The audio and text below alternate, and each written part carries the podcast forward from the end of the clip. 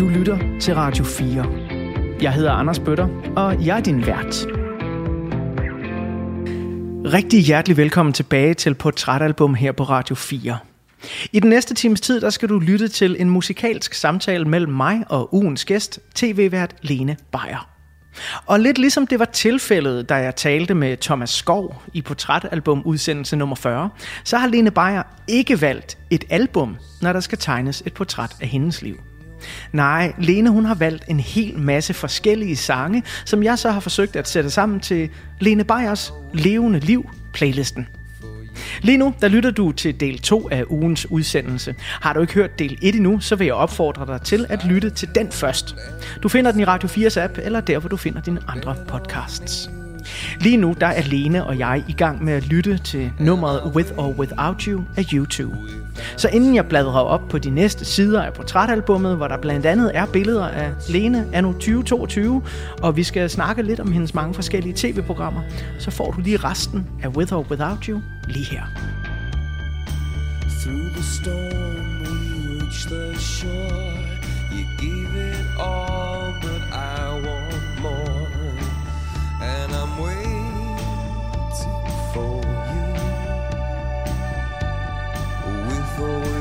without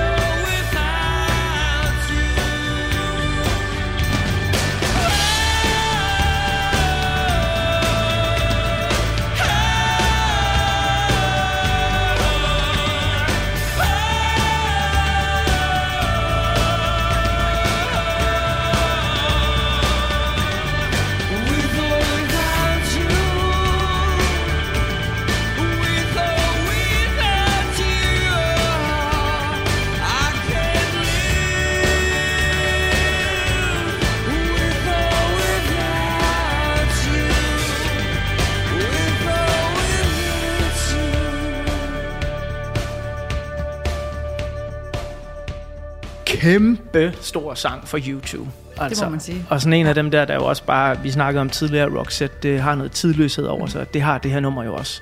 Øh, virkelig øh, en, en kærlighedsfavorit for mig. Ja, det er en god sang. Ja, det er det virkelig. Øh, jeg beskrev sådan lidt, øh, fordi du havde fortalt mig det, at det er sådan noget, man sætter på, når, hvis dig og Anders I tager en tur i autocamperen. Øh, er det også fordi, altså YouTube, det har selvfølgelig noget nostalgi, men ligger der også et eller andet i det her, deres musik har sådan, mm, hvad skal vi kalde det? det? Det er sådan lidt de brede viders musik. Ja, altså fordi nu, jeg har lidt tænkt på, hvornår hørte jeg den sidst, og det tror jeg faktisk, var, da vi var på vej på skiferie. Altså det samme, der er sådan et eventyr over det på en eller anden måde. Ja. Altså, øh, og det er... Øh, altså det der med at sidde og, lad os nu sige, det regner eller er dårligt vejr, man sidder i bilen, man kan fuldstændig forsvinde ind i den der musik og sidde i sine egne tanker, og alligevel jo være enormt nærværende med de mennesker, man er sammen med. Så det kan sådan lidt en, en blanding.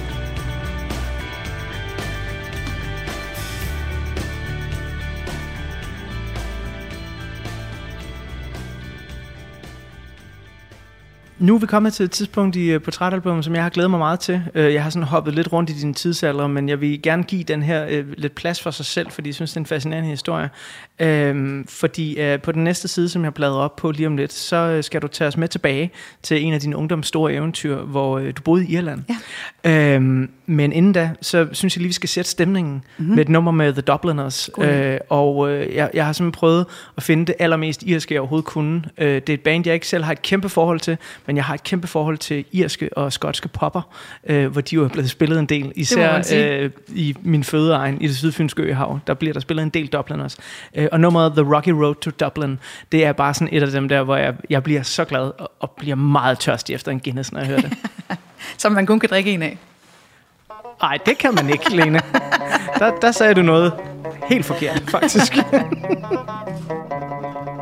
Well, in the merry month of May, now from me home I started, left the girls and two, and nearly broken hearted, saluted father dear, kissed me darling mother, drank a pint of beer, me grief and tears to smothered enough to reap the corn and leaf, for I was born, got a stout blackthorn, the banished ghost, and goblets, a brand new pair of brogues to rock the love of the bogs and frighten all the dogs on the rocky road, to double a one, two, three, four, five, up to here and turn them down the rocky road, and all the ways to double a Macfall, all the da. In Mullingar that night, I rested him so weary started by daylight next morning light and there he took a drop of the pure to keep me heart and drink and that's the paddy's cure. When there is um for drinking they hear the lassie smile laughing all the while. At me curious style to touch a heart above and he asked me was I hired and wages I required till I was almost tired of the rocky road. To double and one two three four five. Hunt a hare and turn them down the rocky road. All the way to double and might fall all the dab in double and next ride I thought it such a pity to be so soon deprived of view of Dufferin City. Then I took a stroll all among the quality bundle. It was stowel in a neat locality. Something crossed me mind when I looked behind. No bundle could I find upon me stick. Go on inquiring after the rogue. Said me cunna's brogue. It wasn't much in vogue on the rocky road to double and one, two, three, four, five. Ahead and turn and down the rocky road.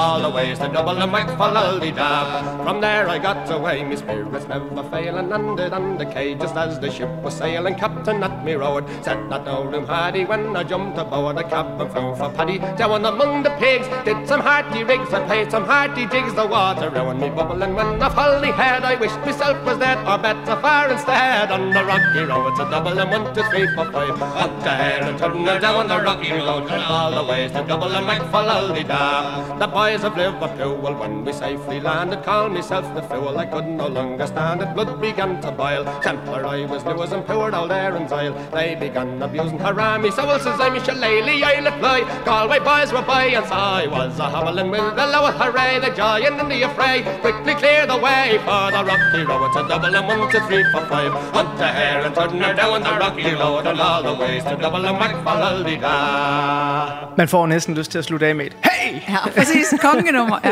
ja, lige præcis. Det her det var et nummer med øh, Irlands stolthed, The Dubliners, som efter en karriere på mere end 50 år valgte at øh, opløse bandet tilbage i 2012, fordi det stiftende medlem, banjospilleren Barney McKenna, han gik hen og døde. Men øh, deres musik det lever altså videre i øh, både coverversioner og øh, på de traditionelle irske pops, hvor det altså bør være et fast indslag til enhver festlig aften, hvis man er på en rigtig irsk pop. Øh, jeg kunne godt tænke mig at spole tilbage til den tid, hvor du bor i øh, Irland, mm-hmm. Lene. Først og fremmest, hvordan får man den tanke? Jeg vil sgu til Irland og bo lidt. Jamen det, det, skal, det skal siges, at det var faktisk ikke mig, der fik den tanke. Det var fordi, jeg var kæreste med en, der hed Morten, ham som jeg var kæreste med et par gange inden Anders. Øhm, og øh, vi kunne godt tænke os at komme ud og rejse jorden rundt. Vi arbejder begge to som lærervikar på den Hollænderskolen. Og øh, lægger penge til side og, øh, og, og prøver at tænke, okay, hvad, hvad gør vi for at spare sammen til den her jordrejse? Så har øh, Morten nogle kontakter, som har en, de har en pop i Irland, i Wicklow, 30 km syd for Dublin. Aha. Og så tænker vi, vi tager derover og arbejder. Det er en god idé. Og vi, øh, Morten ringer til sin gode ven der, og det kommer i stand, og så tager vi simpelthen øh, til Irland og arbejder. Og der kan man jo, altså når man, når man har sådan en, en pop, så øh, er den jo godt besøgt fra morgen til aften og også om søndagen. Mm. Så der er nok af timer at tage af, så man kan, godt, øh, man kan godt få arbejdet noget. Og så gjorde vi det, at vi klumpede det sammen, arbejdede rigtig, rigtig meget, og så havde vi sådan en to-tre dage fri, og så gjorde det samme igen, så man også kunne nå at se noget i Irland, mens vi var der. Hvor lang tid endte øh, du med at være i Irland? Ja, hvad var jeg der? En 3-4 måneder? Så fire måneder. Øh, og det er jo tydeligt, når jeg snakkede musik med dig, at øh, altså, folkemusik betyder noget for dig, både øh, på grund af din mors Bjørn Afzelius og Runrig. Øh, vi hørte noget Bjørn Afzelius i del 1 af, af portrætalbummet her. Øh, men, men det her med at være i, i Irland, hvad, hvad, hvad har den oplevelse givet dig øh, til at tage med videre i livet som ballast? Øhm, altså, jeg er et kæmpe naturmenneske. Øh, og det tror jeg, jeg fik slået sådan rigtig fast der. At jeg øh, kan simpelthen ikke øh, trække vejret, hvis, der ikke er noget natur. Øh, og, jeg, øh, og jeg trives egentlig ikke specielt godt i en, i en by. Øhm, og har, det har jeg også fundet ud af, efter vi flyttede herud til Søvang. Og, og, og, og det har sådan stemplet ind i, i nogle perioder i mit liv. Og det der med at være i, i Irland, og være, hvor der er så store vider og så relativt få mennesker, øh, gør bare, at jeg bliver, jeg bliver enormt rolig af at være sådan et sted. Og det der med også at komme ud og komme til altså nogle af de forskellige sådan lidt ydre egne af, af, af det irske land, øhm, det kan jeg bare, jeg befinder mig enormt godt der. Altså, det gør jeg bare.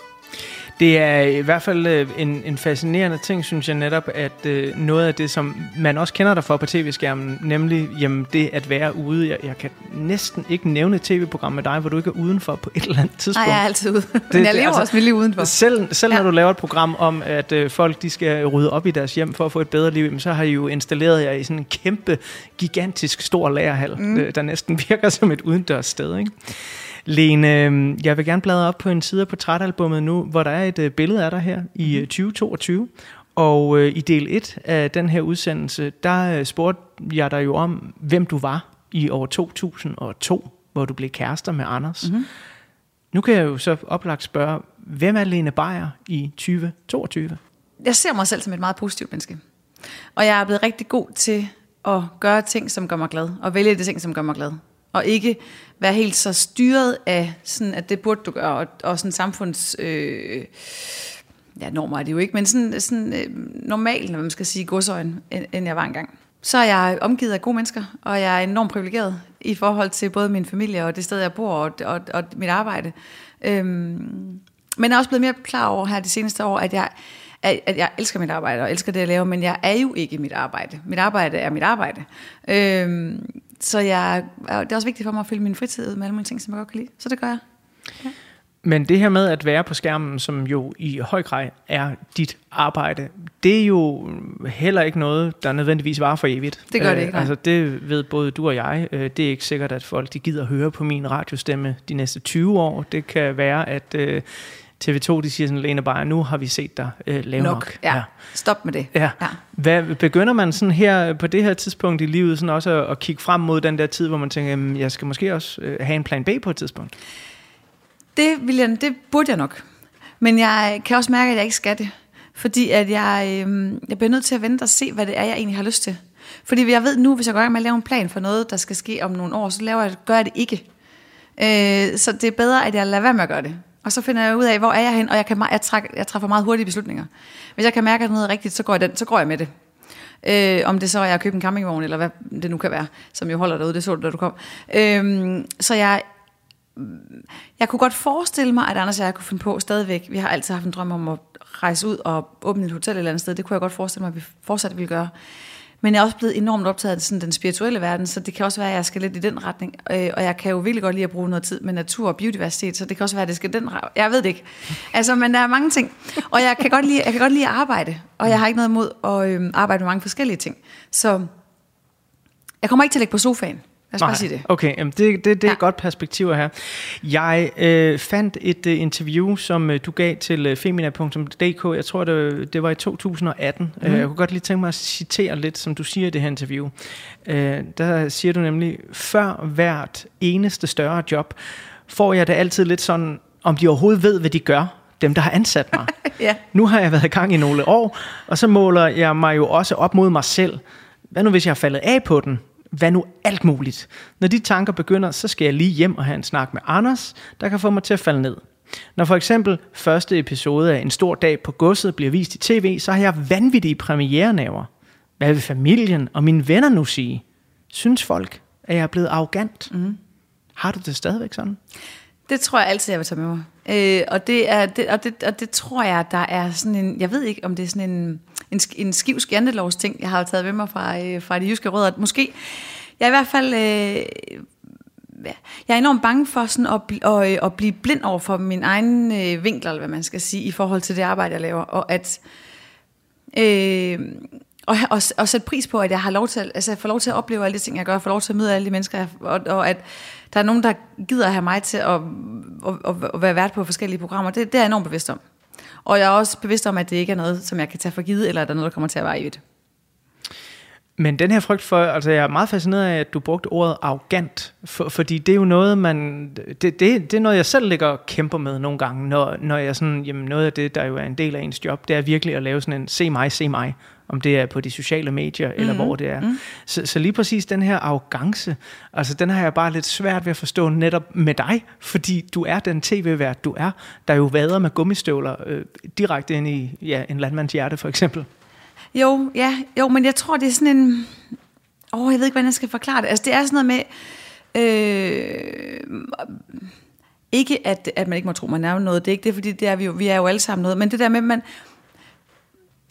Altså, for, fordi man er vært, er ikke et bedre job, end folk, der har et, alle mulige andre jobs. En folkeskolelærer for eksempel. Nej, præcis. Og det kan godt nogle gange det kan godt nogle gange være indgroet i vores måde at tænke på, at, at, at, at, det, at det ligesom er det på en eller anden måde. Mm. Og det kan man også mærke, når man, når, hvis man kommer ud, så, så bliver man nogle gange forfordelt, eller taget særlig hensyn til, og sådan noget. Og, det, og, det, og det, det, den del af det bryder mig faktisk ikke særlig meget om. Nej. Nej. Det kan jeg virkelig godt forstå. Ja. øhm, dine største tv-programmer har alle sammen det til fælles, synes jeg, at øh, du giver noget af din egen personlighed, øh, og, og det fornemmer jeg sådan lidt både af på skærmen, men så sandelig også bag kameraet, øh, blandt andet i et program som Landmand Tør Kærlighed. Du bliver nødt til at opbygge et tillidsforhold til de medvirkende, mm. for at få dem til at åbne sig selv op, øh, sådan at vi ser og jo kan forstå, hvilke følelser det er, de går rundt med når du, når du gør det, øh, og, og, og, og du skal have folk til at være personlige, hvad, hvad er så dit vigtigste job som, som tv-vært og formidler? Også at være et menneske. Øh, fordi at det handler jo om, tror jeg, lidt kvad det vi lige snakkede om, at, at, det, at det er jo det der med at ture og, og, og selv at åbne, øh, gør jo, at man skaber et, et rum, som er trygt for andre mennesker også at gøre det i. Hvor at det er jo, hvis du, hvis du, hvis du 100% professionelt distanceret til dit arbejde, så, så, så at det er rigtig svært at være skolelærer, og det er rigtig svært at være tv-vært, i hvert fald i den type job, som jeg har. Øh, fordi at det er mennesker, man har mellem hænderne. Lene, jeg kunne godt tænke mig at øh, vide lidt mere om, sådan, hvor, hvordan at du går ind til sådan en job som øh, landmandsør kærlighed. Men øh, noget af det, som jeg også har lagt mærke til ved programmet, det er, hvem end der sidder og finder på det. Øh, den, der lægger musik til. Mm. Jeg elsker, at de ældre landmænd, de får gerne noget sådan lidt classic rock, øh, og den søde landmand Emil, han får selvfølgelig Minds of 99 ja, Emil. Ja, ja. Øh, så der, der er tænkt over det. Det er det der kan, bare. Ja, og ja. Det, det, det kan en musikformidler som mig jo elsker, også fordi det nogle gange siger noget om, hvem det er, øh, du har i hænderne. Og den playliste, jeg har lavet ud fra dit liv, siger også meget om dig. Og der er en, der, der stikker totalt ud, som jeg simpelthen bliver nødt til at spille. Øh, ikke fordi jeg er sønderligt vild med nummeret selv, men fordi du siger, når jeg trænger til at grine, så skal jeg simpelthen høre Boney M med Rasputin. Ja, uh, det er et godt nummer. Ja. Lad mig lige, inden jeg sætter det på helt kort, sådan, hvordan kommer sådan noget ind i dit liv? Jamen, jeg, prøv, jeg ved ikke, hvordan det havnet derinde, men jeg har sådan nogle numre der. Altså, øh, også de der, hvad hedder de? Øh, Army of Lovers? Lige præcis! Ja, jeg Hvordan kunne du gætte det? Jamen, det men, men det er lidt det, den samme. Ja. Altså, og, og det er typisk, så det der sker, det er, hvis Anders og mig, vi går rundt og laver mad, det vil sige, at det er fredag aften, og der er sådan lidt hyggestemning, dørene står åbne, og nogen er ude ved grillen, og nogen er her, og det ene eller andet, så kan jeg godt sådan finde på at hente højtalen, og så bare snige Rasputin på, og så bare fyre op for den. Så danser vi rundt heroppe i stuen, eller altså, du ved, det der, det der, det der, der. Ja, Ved du vi, inden, inden vi fortsætter øh, snakken om øh, dine dejlige tv-programmer, så skal vi lige her have Boney M med Rasputin.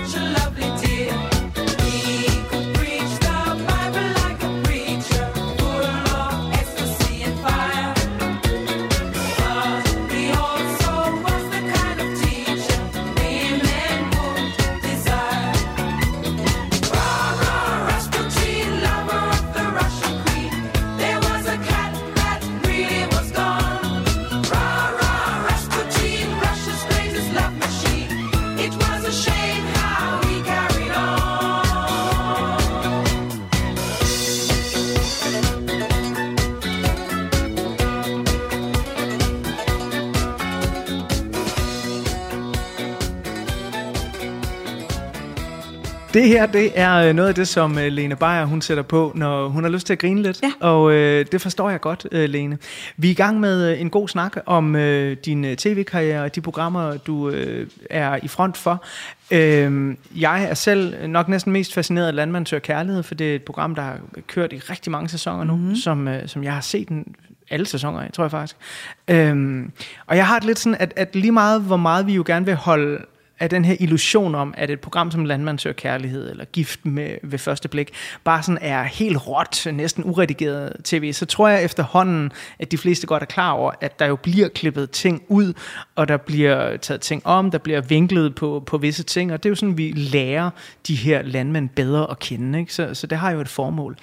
I den nyeste sæson af Landmand søger kærlighed, der er der en super hjertelig, men også meget, meget, meget, meget generet landmand.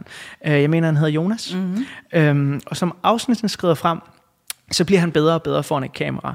Øh, og jeg forestiller mig, at blandt andet du har været med til at, at gøre ham mere tryg i de her omgivelser. Men i begyndelsen af sæsonen, der havde jeg simpelthen næsten ondt af ham. Øh, og jeg havde også næsten ondt af de kvinder, der var kommet med ham hjem på gården, for de var også meget generte.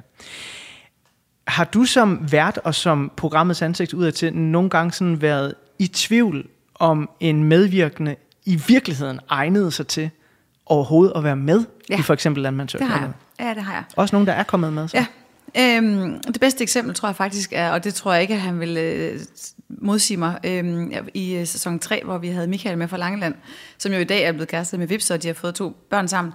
Men øhm, jeg kan huske, da jeg kom hjem til Michael første gang, der, øh, han, han, han kiggede mig ikke rigtig i øjnene, kiggede ned i jorden, og, havde, og, havde, og ja, han var sådan enormt svær at, at, at få til at være til stede i samtalen. Jeg kunne mærke, at han synes, det var ubehageligt, når jeg spurgte ham om private ting. Og jeg tror, at han jo bare i mange år ikke har følt sig god nok, og ikke har følt, at der var nogen, der var interesseret i ham. Og der kan jeg huske, at jeg tænkte, det ved jeg simpelthen ikke, om, om, om, om han, altså, det bliver enormt hårdt for ham, det her. Altså, øh, hvis ikke øh, for hårdt. Øhm, men det viser sig, at jeg tog gruelig fejl jo. altså, det, det, han var jo, det var den stejleste læringskurve nogensinde, og allerede et halvt år efter fik de jo en uh, reality award for at være øh, årets par, hvor han jo går op foran 1.500 mennesker og siger, holder en takketale. Ja. Altså, øhm, og, det, og, og der, der, der, der, der tror jeg, at det først rigtig gik op for mig, hvad, hvad, hvad det der format egentlig kan. Altså, at det ikke, at det ikke kun er, at folk, der måske finder kærligheden, men det der med, at man får en tro på, at man er god nok, og mm. der findes en til en, og at der findes nogen, som interesserer sig for dig. Øh, og, at- og den bevidsthed burde alle mennesker jo have med sig, altså, fordi det bare er, det er bare godt for, for selvværdet jo. Jeg er jo så også meget nysgerrig på, fordi hvis man nu sådan bare ser Landmand søger kærlighed, sådan et enkelt afsnit hister her, øh, så vil man jo også bemærke, at tiden, hvor du egentlig er på skærmen, er i, i visse afsnit ret begrænset. Ja, ja. Så nogen kan jo godt have den der idé om, når hun kommer bare lige ind fra højre, og så siger hun lige sådan et eller andet. Men, men hvordan foregår det egentlig sådan? Altså, hvor, hvor lang tid bruger du på at snakke med de her mennesker inden de her optagelser? For jeg tænker da, at, at I må da komme ind og røre noget rå nerve en gang imellem. Det, man skal huske, når man, når man ser tv, klippet tv i fjernsynet, det er, at et minut i tv, det har taget en time at optage. Det skal man lige skrive sig bagud, når man, når man, når man ser formater. Øh, men det er jo heldigvis sådan i Landmand Tør Kærlighed, at vi jo kender strukturen ret godt. Øh, så jeg kommer jo bare tit og dumper ind hos den her landmand, der siger, at øh, det er midt i den der uge, hvor han har nogen til at bo på gården. Så er jeg der jo bare. Altså, det er fordi, det er jo ikke i scener, som man ser det i fjernsynet. Vi spiser jo sammen og hygger os sammen, og øh, altså går rundt og laver ting sammen, og så er der nogen, der er i gang med at blive optaget, og nogle andre laver noget andet og sådan noget. Så det, så, så det, jeg tror, det er svært at forestille sig, når man ikke har prøvet at være der. At det jo er et, øh, meget mere almindeligt. Altså, meget mere stille og roligt. Det er jo ikke ligesom en, det er jo ikke ligesom en, en tv-serie, hvor det jo er kæmpestort opstillet og fuldstændig scene, og nu kommer der en regissør ind fra siden, og nu skal det der stå der, det skal stå der. Her der hjælpes vi alle sammen med med tingene, og man drejer kasketten, hvis der er noget, der skal, skal laves på en anden måde, og dem, der har, laver frokost, det er dem, der har tid til det. Og sådan, altså, så det er, en, det er meget mere stille og roligt, end det, end det virker til, tror jeg. Det tror jeg også, at øh, folk i det hele taget kan have godt af at huske på, især når de ser øh, ja, de seneste afsnit, der lige har været sendt, og gift ved første blik, hvor folk er faret meget i flint over nogle ret voldsomme scener, øh, og jeg sådan hele tiden sidder netop med tænkehatten på og siger, at det der, det har taget måske tre timer at optage, ja. men vi får jo de to saftige minutter. Ikke? Præcis. Og det er jo vigtigt at sige. Lige om lidt, Lene, så øh, skal øh, jeg fortsætte med at tegne et portræt af året 2002, som Mhm. er det år, hvor de nuværende mand øh, Anders, og dig, I øh, bliver kærester. Og så vil jeg kigge lidt på, hvad der sker i musikkens verden. Mhm. Mm. For det kan jo også være, at der er et eller andet sådan lige fra det år der, som du bare sådan tænker, gud ja, det hørte vi da også meget. Og også bare sådan lige for at, at, at få sat en lille finger i jorden for, hvad, det er for en tid, I går øh, og er forelsket i. Øhm, jeg har prøvet at finde et nummer, fra, som vi snakkede om fra din playliste her, som nærmer sig 2002. Øh, og der er ikke noget direkte fra det år. Det tætteste, vi kommer på, det er et nummer med Sting. Ja. Fra øh, den plade, der blev et øh, sådan kæmpe kreativt comeback for ham dengang. Øh, det kom i 99, Brand New Day. Vi skal høre et nummer med ham, øh, hvor han øh, er sammen med den algeriske musiker Shep Mami. Et nummer, der hedder Desert Rose. Jeg elsker det nummer. Hvor vidste du det fra? Jamen, det, Det har jeg på min playlist. Jamen, det er fordi, ja. at jeg, øh, jeg ved noget har om vi ikke musik. snakket om. Nej, det har vi ikke, men jeg ved noget om musik, og øh, når jeg snakker med mennesker, det er lidt ligesom, du ved noget om landmænd og træmænd. Ja. Øhm, det ved jeg ikke så meget om, men jeg havde en idé om, at Desert Rose kunne ramme dig. Ja, det er præcis. Nå, okay. Men så den er simpelthen på, altså på sådan en playliste, du har til... Jamen, og, og jeg kan fortælle dig, hvad jeg bruger den til. Ja. Fordi jeg hører den altid på samme tidspunkt. Aha. Hvis jeg har været, øh, hvis jeg har været meget, meget væk fra familien, som jeg jo er i perioder. Og så, når jeg så drejer ind hernede, et, når, nede ved kirken, nede ved... øh, Ja, nu er det svært for folk, fordi det er jo lyd, det her. Øh, når man drejer ned mod Søvang inden for Dragør og ved kirken, hvis jeg sætter den på der, så passer det med, at jeg kan nå at høre den, indtil jeg kommer herhjem. Ja, fordi det er sådan en homecoming på en eller anden måde. Jeg ved ikke hvorfor. Det er det bare. Okay, jamen, altså det, det kan den jo fungere fremragende som. Her der er det i hvert fald Sting med Desert Rose.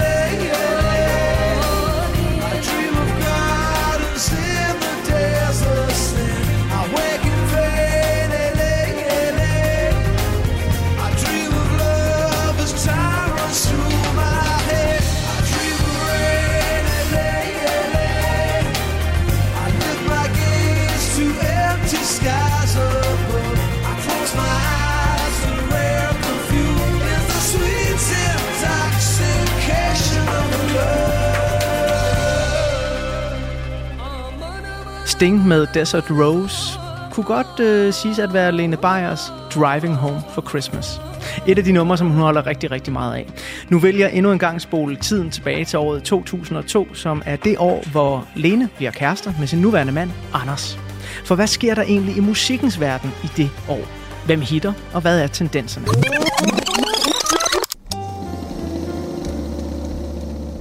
I 2002 sker der blandt andet det, at rockmusikken får bøllebank på hitlisterne af en ny generations superstjerner fra USA, der oftest er solo popstjerner eller fremadstormende rap-idoler, såsom Eminem.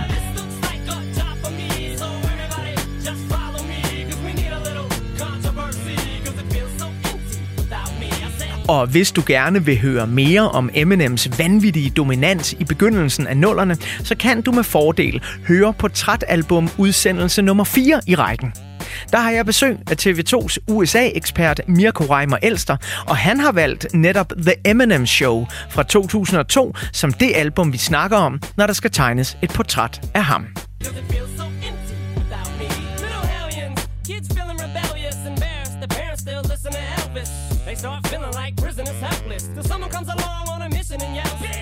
Men det er ikke kun i USA, at de store hiphop-albums dominerer. 2002 er nemlig også året, hvor et af de bedste og vigtigste europæiske hiphop-albums nogensinde bliver udgivet. Ærke-britiske The Streets giver fortællingerne fra de rå engelske gademiljøer hjerte og hjerne. Og det gøres på det helt igennem formidable debutalbum Original Pirate Material. That's it. Turn the page on the day, walk away. Cause there's sense in what I say. I'm 45th generation Roman, but I don't know 'em or care when I'm spitting. So return to your sitting position and listen, it's fitting. Og i det hele taget, så er det et ret godt år for eksporten af britisk musik. Coldplay rammer nemlig også en helt særlig nerve, da de store hitter med deres andet studiealbum, A Rush of Blood to the Head.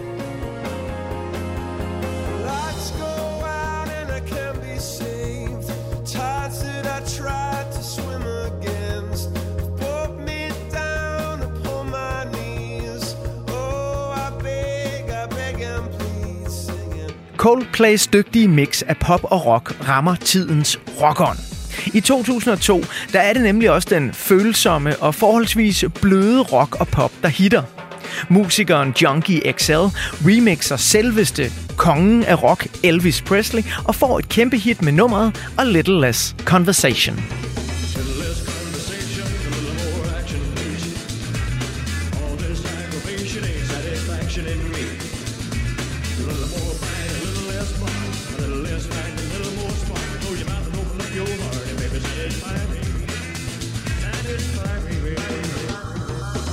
Den bliver spillet lystigt på alverdens radiostationer, som også pumper nye numre ud fra navne som for eksempel Avril Lavigne, The Calling, who will be there to take my og nummeret, der går hen og bliver årets største globale superhit, Nickelbacks kæmpe banger, This Is How You Remind Me.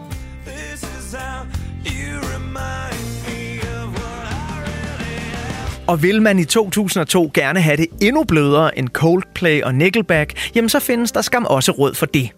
Den kun 22-årige sanger Nora Jones udgiver nemlig sit soft jazzet debutalbum Come Away With Me. Et album, som her i 2022 har solgt over 27 millioner eksemplarer. Og det gør det til et af de mest solgte albums i verdenshistorien. Come away with me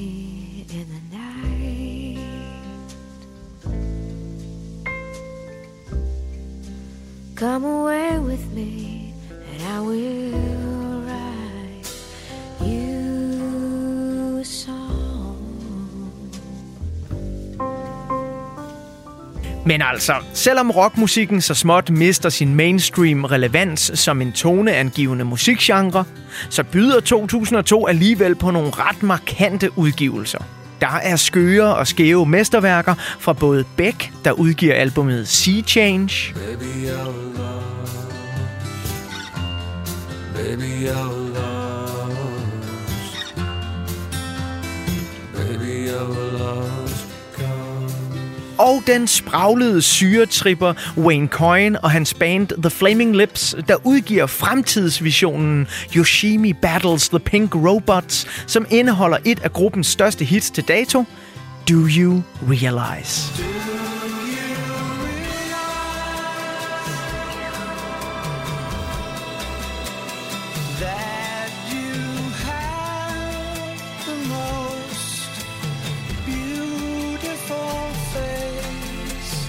Indie-folk-rockerne Bright Eyes udgiver mesterværket med den meget skøre titel Lifted.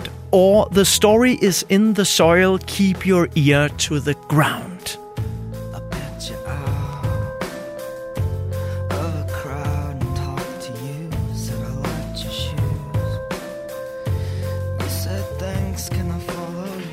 Og alt imens, øh, så udnævner indie-musikmagasinernes gudfar Pitchfork debutanterne fra bandet Interpol til at have begået årets bedste album. 2002 er også året, hvor vi mister det britiske musik- og punkikon Joe Strummer fra The Clash. Det er også året, hvor amerikanske The Strokes går i gang med at indspille deres andet album, Room on Fire. Og når ja, så er 2002 jo året, hvor den tidligere Nirvana-trommeslager, nu Foo Fighters frontmand Dave Grohl, igen sætter sig bag tønderne. Og det gør han hos bandet Queens of the Stone Age, der udgiver årtidets bedste hard rock album. Songs for the Deaf. Men man må jo ikke glemme, at det også er i 2002, at Tom Waits udgiver sine to albums, Alice og Blood Money. Sidstnævnte album indeholder sange, som er skrevet til nyopsætningen af teaterstykket Wojciech på Betty Nansen Teatret i København. Forestillingen, der bar kraftigt præg af Tom Waits og hans kone Kathleen Brennans involvering, bliver en gigantisk succes, der ender med, at Betty Nansen Teatrets skuespillere turnerer rundt i store dele af verden og optræder med den her helt forrygende version af Wojciech. All that the monkey can climb, no more he shows his tail. Happy till he dies. There's no milk at the bottom of the pail. Og hvis vi skal slutte den her lille bouillon-terning herhjemme i den lille danske andedam, så er 2002 året, hvor The Ravenets debuterer med det potente minialbum Whip It On, alt imens D.A.D. hygger lidt om os med noget ufarlig farrock, da de udgiver albumet Soft Dogs. Og 2002 er åbenbart året, hvor det kan være populært at referere til dyr i sine albumtitler. I hvert fald så nedkommer verdens farligste rapgruppe, Mal DeCoin, med deres andet mesterlige album, Snailsilla. Outlandish får et kæmpe hit med nummeret Guantanamo og viser sammen med nyere rapstjerner såsom LOC og Suspekt, at dansk hiphop er ved at få en kæmpe revival. Det ses også med al tydelighed til MGP, hvor den unge barnestjerne Ras Kick flipper sig ind i mange danskers hjerter.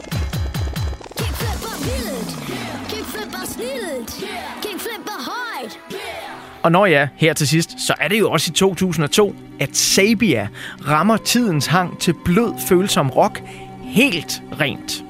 De udgiver nemlig debutalbummet The Second You Sleep, som bliver det første danske debutalbum nogensinde til at gå direkte ind på den danske album salgshitlistes førsteplads.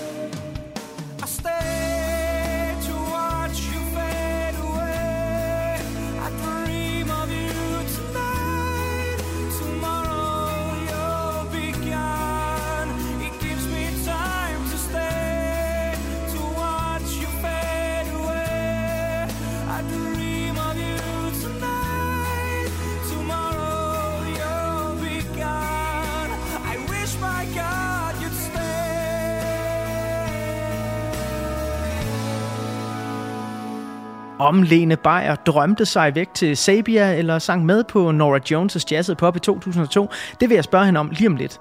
Men først så får du lige et nummer mere fra Lenes playliste. Et nummer med et band, som Lene bare skal høre, når der gøres rent herhjemme i huset. Dire Straits, Walk of Life.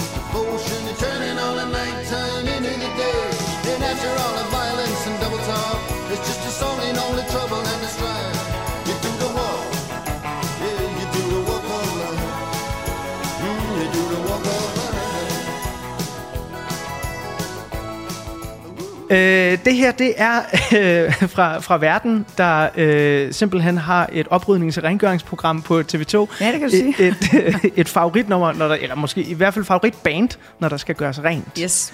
Du sagde til mig, at min playlist den er fyldt med ting, som jeg gør, og så gør jeg det der, når jeg løber, så kan jeg måske godt lide noget rock eller volbeat, og når jeg kører ud i autocamperen, så skal vi have YouTube, og dit barndomshjem er fyldt med den og den musik.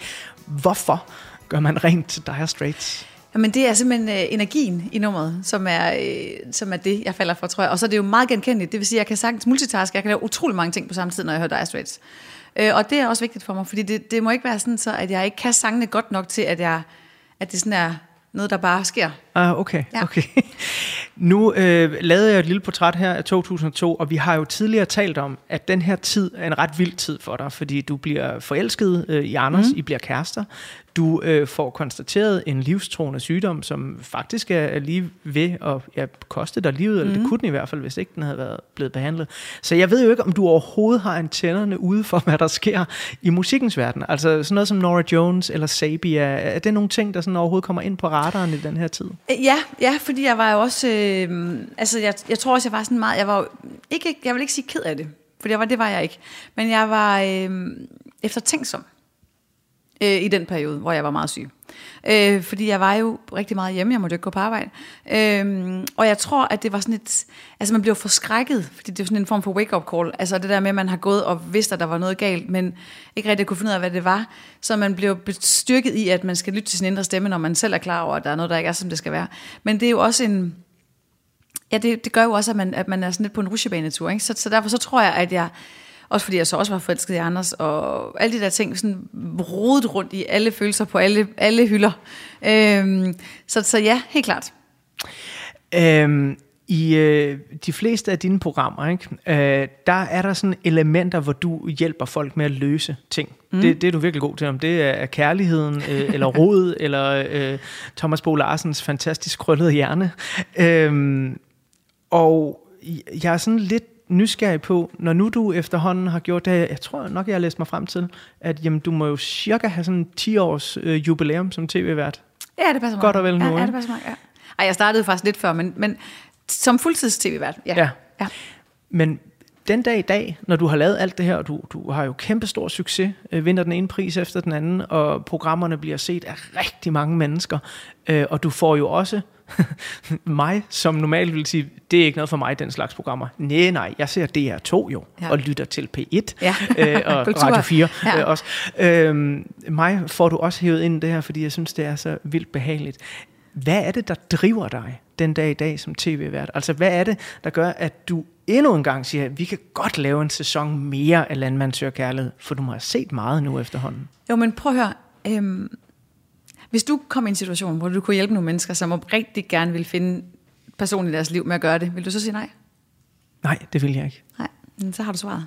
Men det her store hjertelene, det er jeg vildt fascineret af, hvor det kommer fra. For, fordi jeg, jeg har jo også, øh, øh, kan jeg huske, under corona, der, der lavede du sådan en, øh, jeg ved ikke, om man skal kalde det Lene Beyers hotline, men du lavede i hvert fald et Ja. projekt, Ja. hvor du ringede til folk, som måske sad derhjemme og var ensomme. Øh, og så vidt jeg ved i hvert fald, kom der jo ikke noget sådan øh, tv-program Nå, ud af det eller nej, noget. Det var noget, du gjorde, Ja. fordi du gerne ville hjælpe folk. Ja. Hvor, hvor kommer det her, altså, som jeg synes er et, et næsten gigantisk overskud fra? Jeg kan godt lide at hjælpe folk. Øhm, og, og, og, og på en eller anden måde, så jeg tror altid, der er en eller anden underliggende ting i, når man hjælper folk, at man jo også, altså det gør jo også noget for en selv. Fordi for mig, der, der, jeg, jeg får enormt meget ud af, at, at, at folk har det godt, eller har det bedre, end de havde lige før. Øh, det synes jeg er virkelig rart, så det, vil jeg, det kan jeg godt lide. Og, jeg, og under corona, der, der kom det af, at jeg, øhm, jeg følte mig enormt privilegeret.